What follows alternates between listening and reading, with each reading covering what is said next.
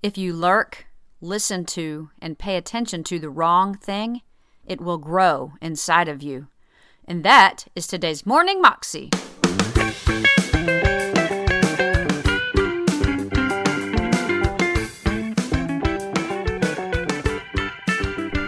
Welcome to the Morning Moxie Show. I am your host, Alicia Sharp, and today we have part two of Rice Broocks's message on how to overcome sin.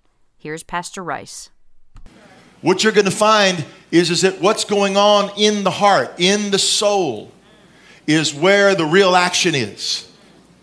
And see, we're trying to get people in church to change their behavior. We're trying to get them to, you know, be generous with their finances, help orphans, all this, and yet we very rarely deal with the sub, the, the, the underneath the surface stuff because that's what's going on.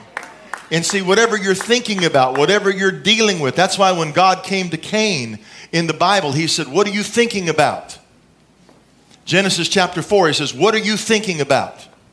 He says, if you, if you do well, he said, your countenance is fallen, but if you do well, your countenance will be lifted up. But if you don't do well, sin is crouching at the door. Yeah. It's crouching. You ought to read this. Basically, God looked at Cain and said, Cain, what, is your, what are you thinking about? Now, what had happened was is that Cain had actually brought a sacrifice to God, and he was a nice religious boy. I mean, you know, didn't couldn't really blame his problems on you know the youth group. I mean, he's there's only two of them, you know, from what we know.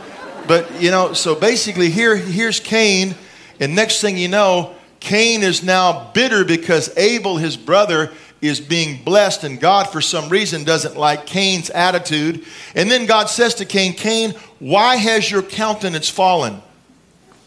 If you do well, will not your countenance be lifted up? He said, but if you don't, sin is crouching at the door and its desire is for you, but you must master it. Read it in Genesis 4. You must master it. Whatever masters you will be you will be the slave to. And that's why the New Testament call is be mastered by God. Let God be your Lord. Let Jesus be your Lord. He is a better master. He is a fairer master. He will pay you for what you do in righteously. Sin, the wages sin pays you is death. You're going to be a slave of somebody. So it's in the heart. Turn over to James while I'm trying to get into this message. James chapter 1. I hope this disturbs you. I'm not here. I, I, I have, I, I have completely no desire to coddle anybody, much less myself. Because I'm just tired of the phone calls. I'm tired of the reports. I'm tired of people acting like it's a mystery.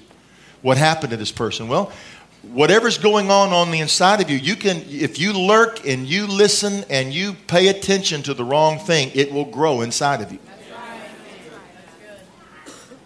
There's a, there's a, there's a movie that when we, we watch it all the time because it's just got, it's just such a childhood favorite, you know, and it's called Sandlot. And in this, it's basically a flashback of some young kids and this one guy telling his childhood story of how he was kind of nerdy and unathletic, and there was a really athletic guy eh, eh, that really kind of took him under his wing and mentored him. And well, there was one little kid in the gang. It's kind of like a, a modern day version of uh, Spanky and our gang. And there's one guy named Squints. And Squints has got glasses and he's always squinting, you know, that's why they call him Squints.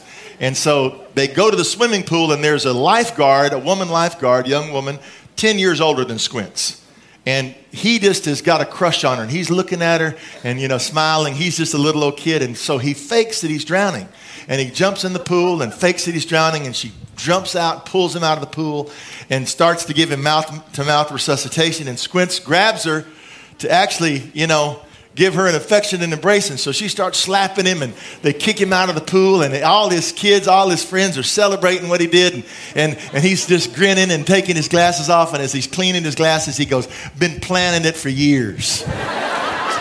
Been planning it for years. And I mean, that's really when somebody does something crazy, it didn't, it wasn't just an overnight woke up and went crazy. They've been thinking about it for years. They went there first in their mind. They pondered it. And now it's so easy to point and click and get to the to the distant country that the prodigal son went to, and he had to wait on the he had to wait on the travel catalog for years to come to him. Now it's instant. Now we can see what this land looks like, and it seems like everybody's happy there. Seems like ain't nobody under some religious uh, bondage, and they're you know they're, they're just they're just doing what they want to do with whom they want to do it with, and I, I want to live in that country. They don't realize that they've airbrushed all the consequences out of that travel brochure of what the, what the life of sin looks like. They've airbrushed all that out. It's like the, like the picture of Dorian Gray, who, the, the famous story of the man who falls in love with his own image and they paint his image. This is years ago when paintings were probably one of the best before photographs. And here's this picture of Dorian Gray, and he sees this painting of himself. And what he does is he goes out and he, he commits sin, and as he does, the painting changes, but he doesn't change. He's enamored with his own visage, with his own appearance. And so this storyline develops as he begins to see his life that no one can see on the surface because when people see him, he still looks like he's the, the picture of health and youth.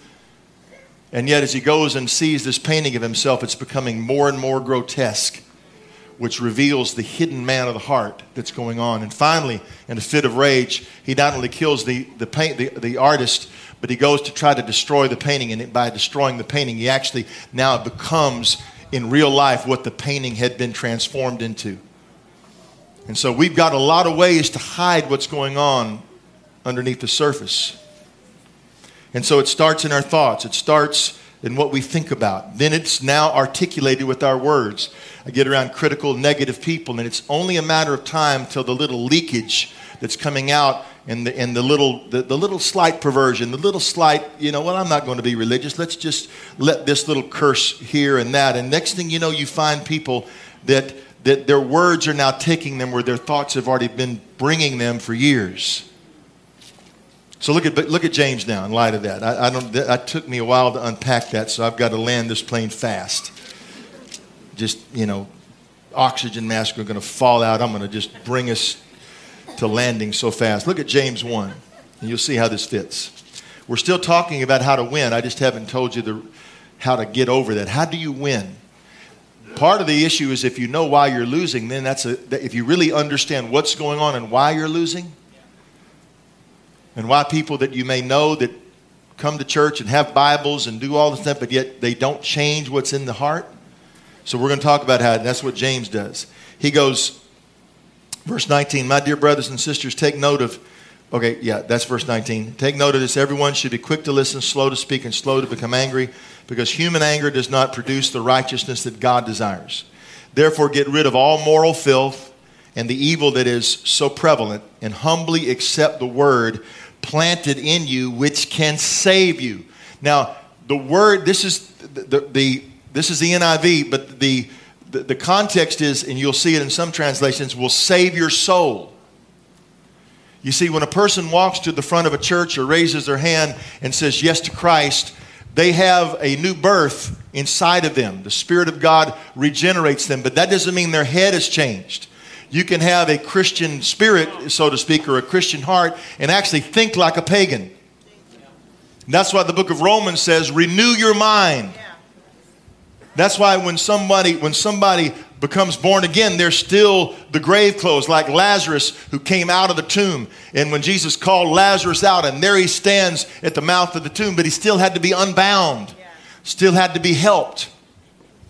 And so our minds have to be renewed. And so we are saved in Christ. We are being saved in our souls, and we will be saved with the redemption of our body at the coming of the Lord. But it takes the word implanted in you to save us. How can our minds be saved? How can we live in a culture that has so much access to get quickly into other dimensions and universes, if you will? I'm talking about kind of moral universes, not literal physical universes, but we can literally go from one universe to the next and be back like Star Trek and be right in church and nobody's known that we've actually been going in and out of all kind of worlds. Somebody understood that. Thank you for that clap in the back. There's a man named Wayne Cordeiro. He, he said this. He said, Satan is a headhunter. The mind is the battlefield, but your imagination is his trophy. God destroyed an entire generation. The book of Genesis, chapter 6 says he, he destroyed an entire generation because Genesis, Genesis 6 5 says, The imaginations of the heart were only evil continually. Now, think about that. Let's transport ourselves back 4,000 years ago and say, if God destroyed, well, that would have been far, far further back than that, several thousand years ago, even beyond that. If God destroyed an entire generation because of their imaginations, I wonder what the content of the imaginations of the heart are today. Scripture says, walk in the light as he is in the light. If we walk in darkness, well, you know, you know what I'm talking about. There are 50 shades of gray. And something perverse that sells over 70 million books, it becomes the fastest seller. And that shows you, it gives you a, a taste, gives you a, the insight, rather, into the content of what's going on in the soul, the heart, and the mind. That was Dr. Rice Broocks, and you can find that clip on YouTube if you search under Rice Broocks. how to Win Over Sin. You can also find out more information about him at his website, ricebroocks.com. And that is all I have for you today. I hope you have an amazing day. Please rate, review this podcast, and share it with your friends to encourage everyone around you. And I will see you again tomorrow. God bless.